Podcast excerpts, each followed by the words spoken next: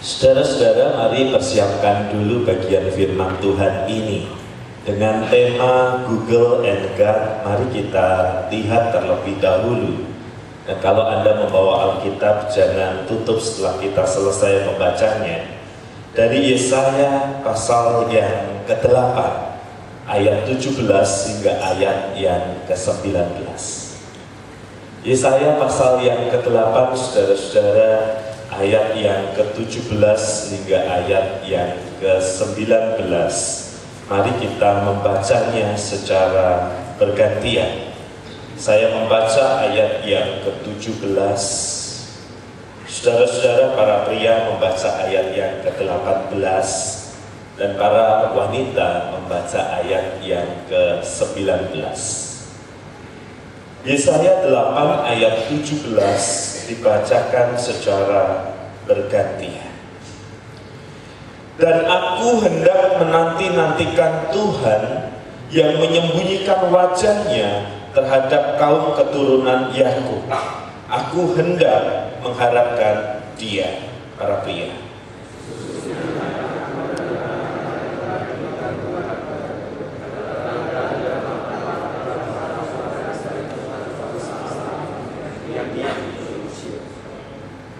Para wanita silakan.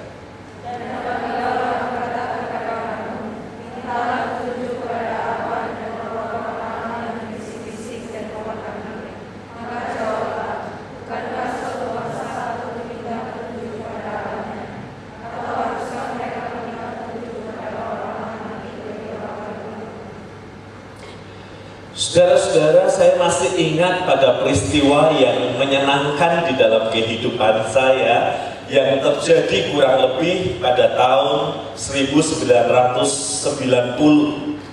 Saya yakin sebagian dari Anda belum lahir pada saat itu.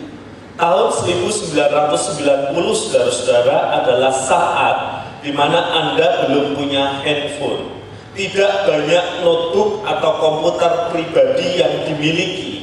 Orang masih menggunakan apa yang kini disebut sebagai desktop yang besar dengan CD yang besar itu, saudara-saudara. Nah, pada masa itu tayangan televisi pun belum banyak variasinya. Sehingga salah satu hiburan yang menyenangkan saudara-saudara selain mendengarkan saduara radio adalah mengikuti acara kuis di radio.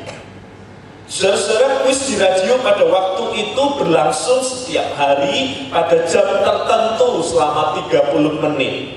Kalau pertanyaan yang sama tidak terjawab, makin lama hadiahnya makin naik, makin lama hadiahnya makin naik, saudara-saudara. Saya ingat sore hari itu saya mendengarkan pertanyaan ini di kuis radio yang saya nikmati di tahun 90-an ketika belum ada gadget dan Google itu. Pertanyaannya saudara-saudara adalah siapa nama Ratu Inggris yang salah satu tangannya entah kanan atau kiri mempunyai enam jari. Ini pertanyaan serius saudara-saudara. Nah kalau pertanyaan itu ditanyakan sekarang, saya tahu apa yang harus Anda lakukan. Saya tahu apa yang Anda lakukan. Anda cepat saudara googling dan Anda akan menemukan jawaban dengan segera. Nah hari itu, minggu itu, tahun 90 itu, angka jawab untuk jawaban yang benar sudah mencapai 300 ribu rupiah itu berpuluh tahun yang lalu kalau sekarang mungkin senilai dengan 3 sampai dengan 5 juta. Kalau anda bisa jawab tanpa googling saya berikan deh 300 ribu. Pertanyaannya sekali lagi saudara-saudara adalah siapa nama Ratu Inggris yang salah satu tangan kanannya mempunyai enam jari oh saya tahu jawaban untuk pertanyaan itu saudara-saudara Buat apa ranking satu terus di sekolahan kalau tidak tahu jawaban atas pertanyaan itu? Orang pintar itu kan habitatnya di perpustakaan kan? Pintar dan kuper sih. Dan saya pernah membaca riwayat tentang Ratu Inggris itu di salah satu buku Encyclopedia of Britannica. Saya masih ingat saya kelas 1 atau kelas 2 SMP dan saya ingat betul siapa namanya. Segera saya telepon radio saudara-saudara dan untuk pertama kalinya kelas 1 atau kelas 2 SMP saya on air dan kemudian saya berkata nama saya Wahyu, saya tahu jawaban atas pertanyaan itu. Sebelumnya ditanya, udah kerja pak? Belum, saya masih sekolah. Kuliah di mana? Belum, saya masih SMP kelas 1 atau kelas 2. Terdengar suara dari seberang saudara-saudara itu acara menjawab kuis kan ditayangkan live langsung. Diulangi sekali lagi pertanyaannya, yakin tahu siapa nama Ratu Inggris yang salah satu tangannya mempunyai enam jari? Saya bilang, yakin. Namanya Anna Boleyn. Anda boleh googling. Itu adalah istri dari Henry VIII yang memerintah tahun 1500-an dan dia hanya jadi tiga tahun jadi permaisuri karena setelah itu dia menjadi ratu Inggris pertama yang dieksekusi di muka umum karena dakwaan perselingkuhan dan mempraktekkan sihir. Salah satu yang dijadikan bukti kalau dia mempraktekkan sihir adalah jarinya yang enam. Jadi Anda periksa kiri kanan Anda, kalau ada yang jadinya enam, kita tahu apa yang harus kita lakukan untuk dia. Petra punya cukup lapangan untuk mengeksekusi dia. 300 ribu saudara-saudara, saya ambil di radio, belum punya KTP, pakai kartu siswa, dan petugasnya yang mencatat itu bengong. Betulan adik yang menjawab, saya bilang pinter itu gak kenal umur pak apa gunanya satu hari ngafalin dan membaca ensiklopedia Britannica dan Americana kalau nggak tahu pertanyaan seperti itu. Ujung punya ujung percakapan, saya diberi pesan, di lain kali nggak usah ikut lagi ya. Tapi kami minta bantuannya, buatin soal bisa nggak? 20 ribu untuk satu soal. Lumayan kan untuk anak kelas 1, kelas 2 SMP? Dan kira-kira pada tahun yang sama itulah saudara-saudara saya mengenal apa yang disebut orang dewasa sebagai cinta monyet. Padahal sumpah mati saudara-saudara, saya tidak pernah mencintai monyet saudara-saudara.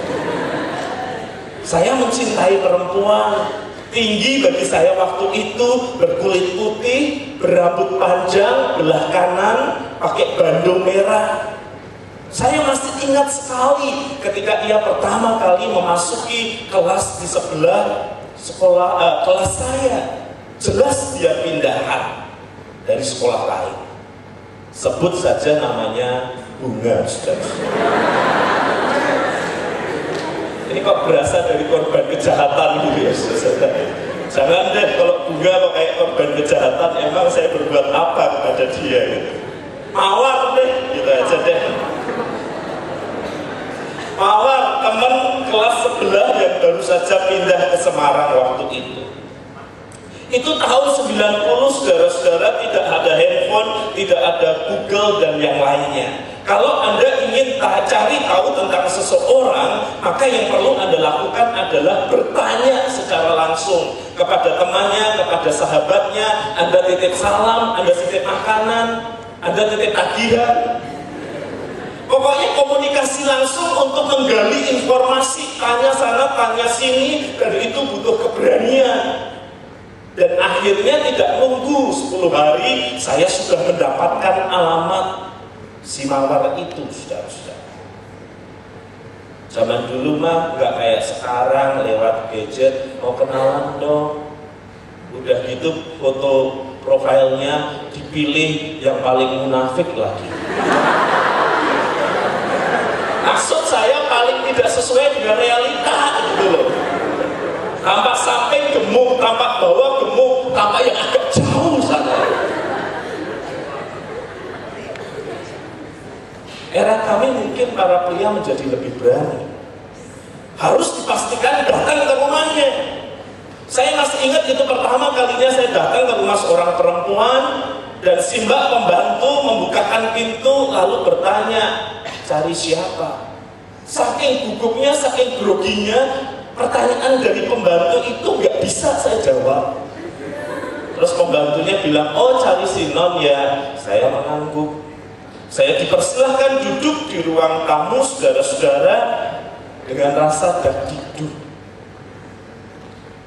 Kurang lebih lima menit kemudian muncullah seorang perempuan. Dia kaget melihat saya, saya kaget melihat dia. Lalu dia bertanya kepada siapa? Bertanya kepada saya, kamu siapa? Dan saya bengong. Kenapa bukan Mawar ya? Lalu saya berkata nama saya Wahyu dan saya mencari Mawar. Kata teman-teman, ini alamat rumahnya. Perempuan itu tersenyum lalu berkata, Mawar yang sekolah di sekolah ini itu saudara sepupu saya, tetapi bukan di sini rumahnya. Sudah terlanjur datang, tidak ingin sia-sia, maka saya tanya, kalau kamu namanya siapa?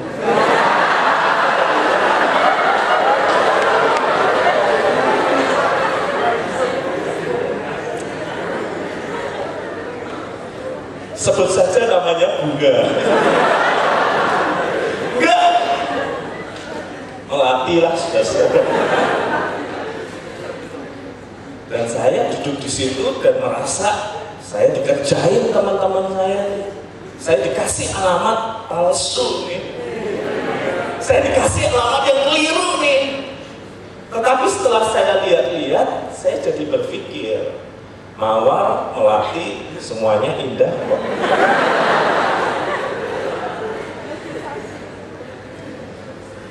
Dua peristiwa, dua pengalaman yang sedang menggambarkan kepada Anda dan saya apa artinya hidup tanpa Google, apa artinya hidup tanpa piranti teknologi gadget, apa artinya hidup tanpa internet berkecepatan tinggi.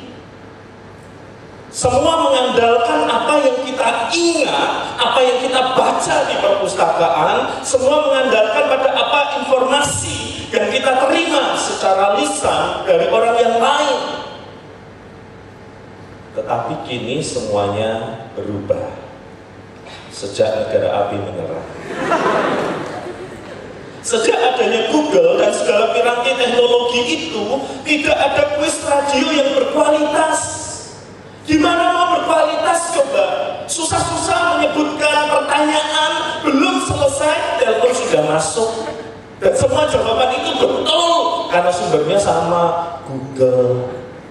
Makanya rekan saya punya radio sekarang buat kuis yang sederhana saja. Siapa nama pasangan Adam di kitab kejadian?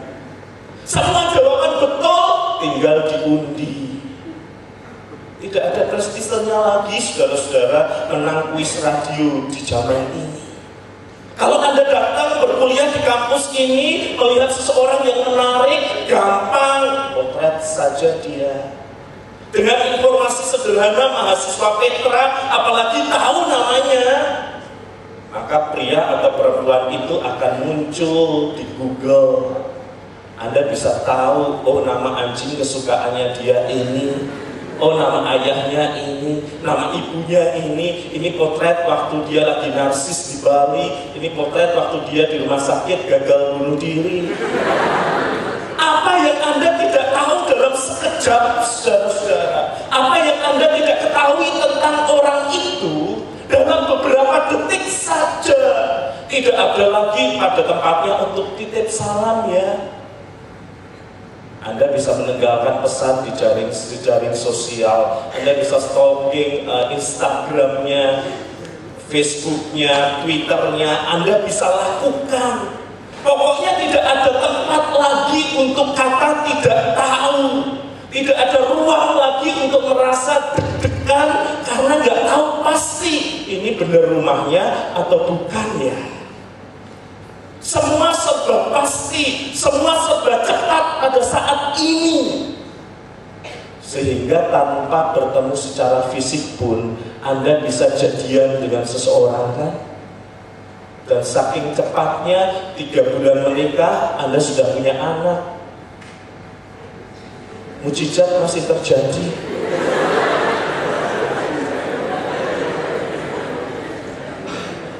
Google dengan luar biasa. Google dan gadget itu adalah pasangan yang tepat yang membuat semua informasi ada di dalam genggaman tangan. Kita tidak lagi merasakan apa yang namanya tidak tahu.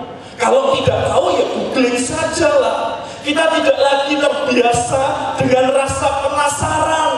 Karena semua penyasaran itu bisa dituntaskan dengan segera. Kita tidak sabar lagi menanti, kita butuh jawaban yang tegas dan segera. Kita tidak lagi sabar di dalam penantian. Kita tidak bisa lagi ada di dalam ketidakpastian. Kita tidak lagi bisa melangkah di dalam ketidaktahuan. Google itu telah mengajak kita sadar atau tidak sadar untuk melihat semua peristiwa kehidupan ini, untuk melihat perjalanan hidup ini seperti mengisi teka-teki. Ada pertanyaan, cari jawaban, tepat jawabannya, selesailah urusan. Padahal kita tahu saudara-saudara bahwa hidup itu bukan sekedar teka-teki silang yang bisa dicari jawabannya dengan segera.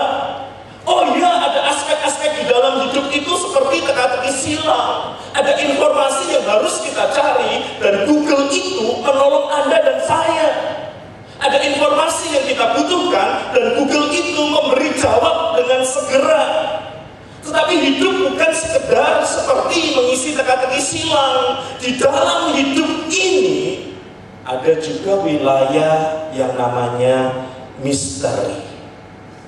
Misteri adalah kenyataan yang begitu luhur, begitu agung, sehingga melampaui daya tangkap manusia. Misteri adalah kenyataan yang begitu agung, begitu mulia, sehingga melampaui daya tangkap kita sebagai manusia. Teka-teki silang itu selalu ada jawabannya tetapi misteri sering kali tak terjawab. Teka-teki silang itu Anda masukkan jawaban yang tepat, selesailah semua urusan. Misteri tidak ada jawaban, yang ada adalah spekulasi. Atau malah kita sama sekali tidak mengetahui dan tidak mampu menyediakan jawaban. Teka-teki membutuhkan jawaban. Misteri mesti diterima dan dijalani. Saudara salah satu aspek dari misteri itu adalah apa yang dikatakan di dalam Yesaya 8 ayat yang ke-17. Dan aku hendak menanti-nantikan Tuhan yang menyembunyikan wajahnya terhadap kaum keturunan Yakub. Aku hendak mengharapkan dia. Konteks dari perkataan ini adalah di tengah kekerasan hati orang-orang Israel, Tuhan itu memberi janji akan kehadiran Mesias. Tetapi segera setelah Tuhan memberikan janji tentang kehadiran Mesias, sang nabi itu mengatakan dan merasakan, aku hendak menanti-nantikan Tuhan yang menyembunyikan wajahnya terhadap kaum keturunan Yakub. Ya, di dalam hidup ini, di dalam relasi kita dengan Tuhan, tidak selalu Dia berbicara, tidak selalu Dia berfirman, tidak selalu Dia mengerjakan mujizat, tidak selalu Dia menyampaikan uh, tidak selalu Dia mengerjakan hal yang besar, tidak selalu Dia menyatakan diri. Ada saat di mana Ia menyembunyikan wajahnya. Ada saat di mana kita menghadap kepada Dia dengan tanda tanya di manakah engkau di tengah segala peristiwa yang terjadi di dalam kehidupan ini. Ada saat di dalam hidup ini kita butuh informasi untuk menyelesaikan teka-teki. Selesai, ya sudah. Tetapi ada saat di dalam hidup ini kita berhadapan dengan misteri. Dan kita berjuang mencari jawab. Apa jadinya kalau Tuhan itu menyembunyikan wajahnya terhadap kaum keturunan Yakub? Dan misteri itu selalu menggelisahkan tidak heran apabila Yesaya melanjutkan perkataannya dengan berkata tentang respons orang di sekitarnya terhadap misteri, terhadap Tuhan yang menyembunyikan diri itu.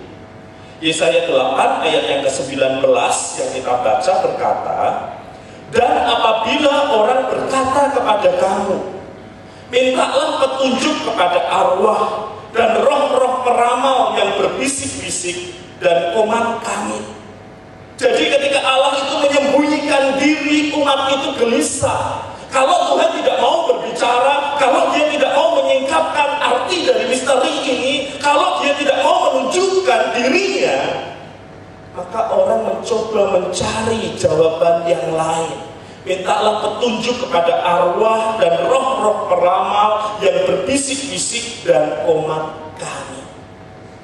Dan terhadap orang yang tidak sabar di hadapan misteri ini, dan terhadap orang yang tidak sabar menanti dan berharap kepada Tuhan ini, Yesaya menegaskan di bagian selanjutnya, bukankah suatu bangsa patut meminta petunjuk kepada Allahnya? Atau haruskah mereka meminta petunjuk kepada orang-orang mati bagi orang-orang hidup? Yesaya seolah-olah ingin menegur dan berkata, ketika Tuhan itu menjadi misteri di dalam kehidupanmu, kamu gelisah karena kamu tidak tahu jawabannya, kamu gelisah dan mencoba mencari jawaban, upayamu mencari jawaban itu menggelikan. Buat apa orang yang hidup itu mencari jawaban kepada orang yang mati? Buat apa suatu bangsa yang kenal kepada Allah yang hidup itu malah mencari orang-orang yang mati. Tetapi apa yang dilakukan orang Israel itu menggambarkan realita hidup sehari-hari.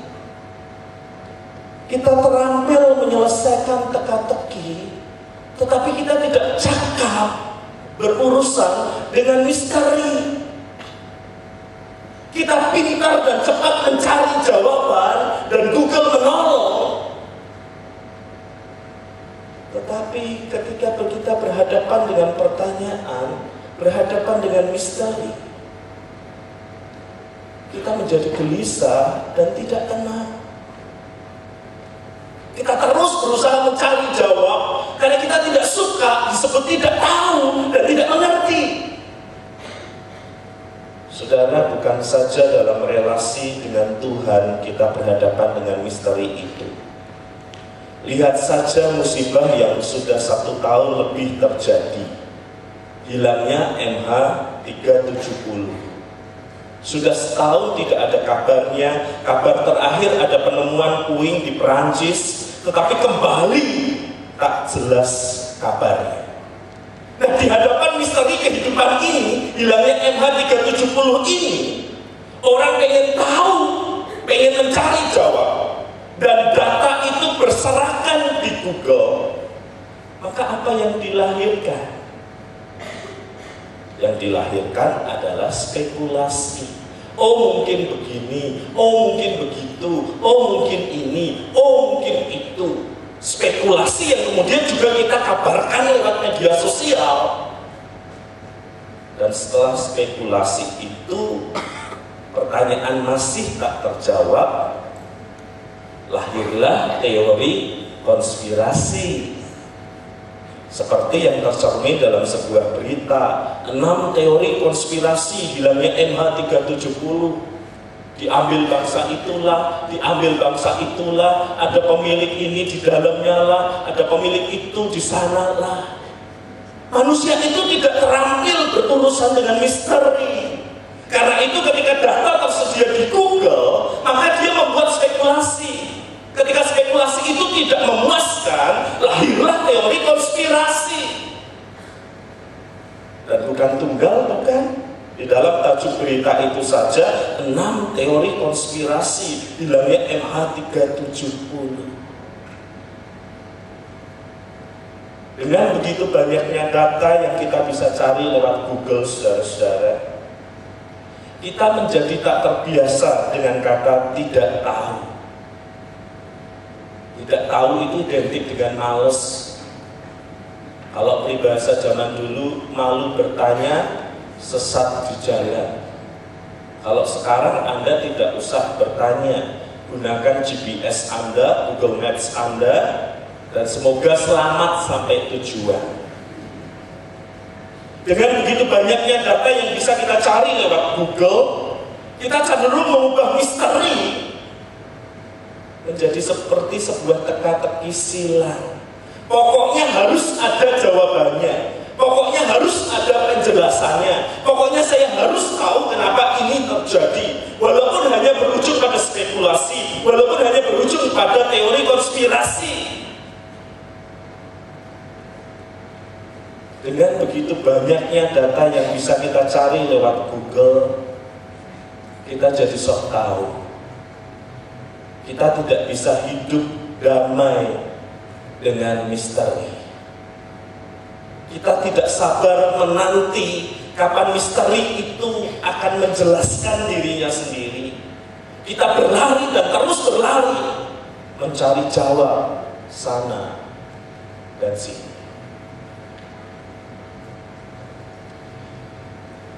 Suatu kali saudara-saudara seorang pria menghubungi saya melalui akun Facebook itu. Setelah menemukan nama saya, menemukan akun Facebook saya, dia berkata, saya minta waktunya kalau Bapak di kota kami, tolong bicaralah, sediakan waktu untuk saya.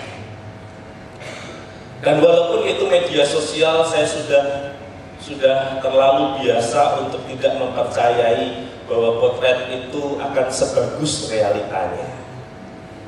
Jadi ketika saya ketemu, ternyata kali ini realita lebih bagus dari potretnya. Usianya 25 tahun, dari acara berpakaiannya ketahuan kelasnya. Tentu bukan kelas yang pakai KW-KWan itu, saudara. Dari mobil yang dia gunakan, kalau mobil rakyat jelata itu kan enam tempat duduk. Mobil orang sederhana itu empat tempat duduk. Tapi mobil orang kaya itu cuma dua tempat duduk. Bukan sepeda motor, mobil. Anda pernah tahu kan mobil yang hanya dua tempat duduk? Kalau tidak ya mohon maaf kelas Anda rakyat jelata. Dari situ saya tahu penampilannya menunjukkan dia bukan sembarangan orang. Mobil yang dia gunakan menunjukkan dia bukan sembarang orang. Dan ketika dia membuka percakapan itu, saya tahu kalimatnya tertata, pilihan bahasanya bagus, pasti hasil sebuah pendidikan yang baik. Setelah dia memperkenalkan dirinya, kemudian dia lalu bertanya kepada saya. Enam bulan terakhir ini Pak WP saya bergumul dengan satu pertanyaan sederhana. Sejak enam bulan yang lalu pertanyaan ini menghantui benak saya terus menerus. Setahun yang lalu saya mempersiapkan pernikahan dan tiga bulan sebelum pernikahan kekasih saya didiagnosis dokter dalam dan luar negeri menderita penyakit tertentu. Stadiumnya fatal, nama penyakitnya aneh. Saya dan pasangan eh, saya dan calon pasangan saya itu googling mencari informasi. Kami terbang ke Singapura, kami terbang ke Amerika, mencoba menemukan jawaban untuk pertanyaan kami mengapa penyakit itu menyerang calon istri saya. Tapi di tengah upaya itu, sebulan persis ketika kami bergumul mencari informasi, googling sana sini, suatu pagi saya harus menemukan kenyataan calon istri saya meninggal dunia. Dan dia kasih lihat potretnya, saudara-saudara, potret pre-weddingnya. Dengan latar belakang Menara Eiffel bukan hasil Photoshop.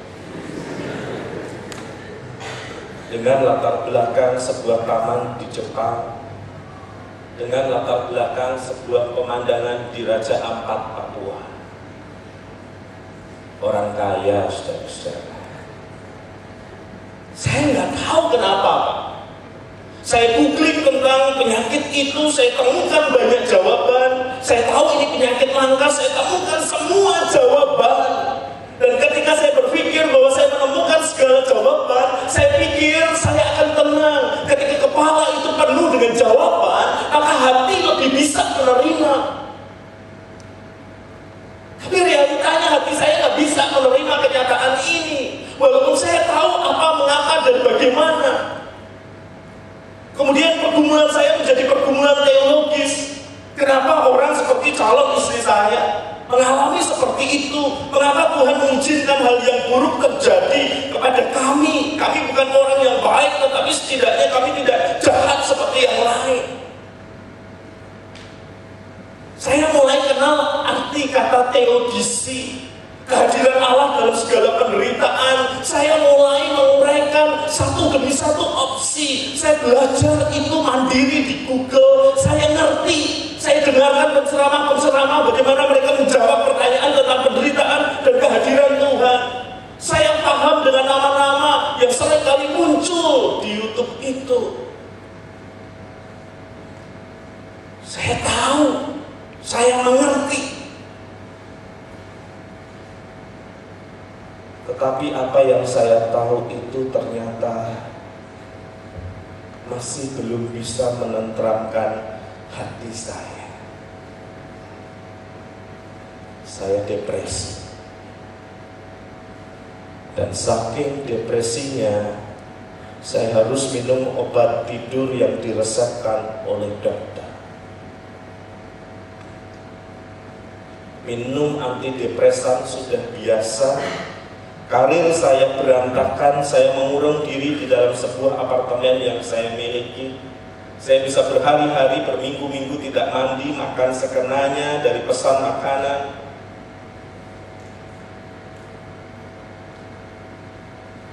Sampai suatu saat,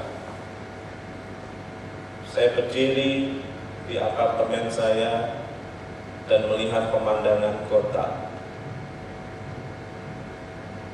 dan saya mengangkat kepala saya sedikit ke atas melihat langit yang begitu luas. Tiba-tiba di titik itulah saya seperti mendapatkan sebuah pencerahan. Seperti Tuhan berbicara kepada saya.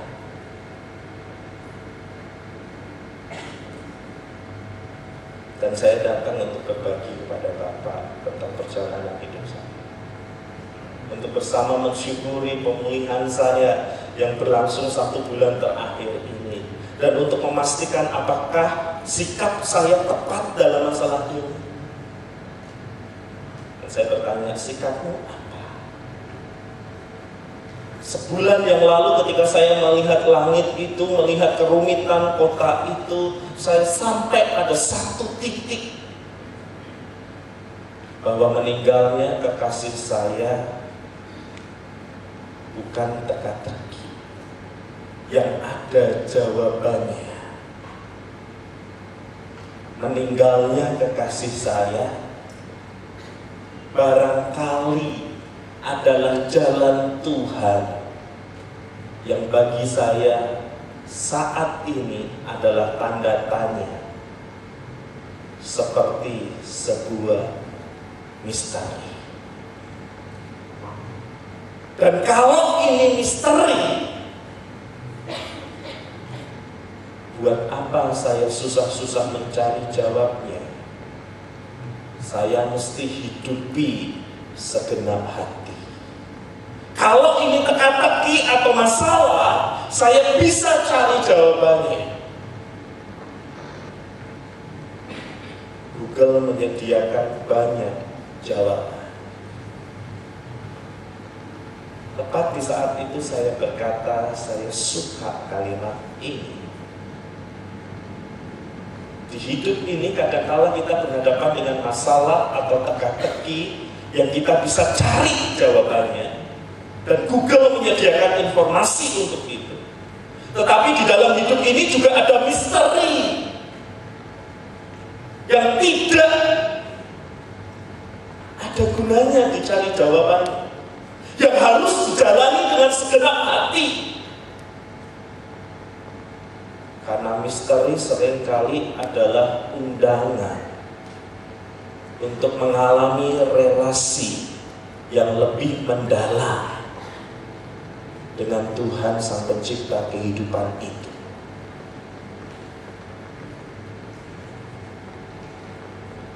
Saudara-saudara, hidup ini bukan sekedar rangkaian masalah atau teka-teki yang bisa dijawab oleh informasi yang disediakan oleh Google. Di dalam hidup ini kadang muncul misteri. Dan misteri bukan teka-teki. Dan misteri bukan masalah. Misteri tidak bisa dipecahkan, namun harus diterima dan dihidupi setiap hari. Sama seperti sikap yang diambil oleh Yesaya di dalam pergumulannya tadi. Ketika ia berkata dan aku hendak menanti-nantikan Tuhan yang menyembunyikan wajahnya terhadap keturunan Yakub. Dia menanti-nantikan Tuhan yang ketika itu menjadi misteri di dalam kehidupannya. Dan aku hendak mengharapkan dia menanti dan berharap sembari menjalani hidup sehari-hari. Itu satu-satunya yang bisa kita lakukan di hadapan misteri. Hidup kadangkala memunculkan misteri. Selain teka-teki. Misteri tidak bisa dipecahkan dengan informasi. Harus dihidupi. Misteri adalah undangan dari sang ilahi untuk mengalami relasi yang makin akrab dan makin dekat dengannya bahkan di tengah ketidakmengertian kita apa yang terjadi Google menyediakan informasi dan kita butuhkan informasi itu.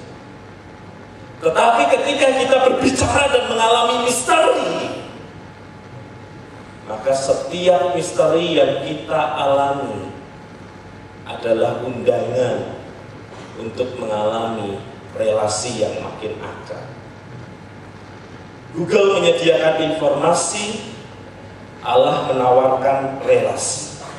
Kita butuh informasi untuk menjawab teka-teki, untuk menyelesaikan masalah.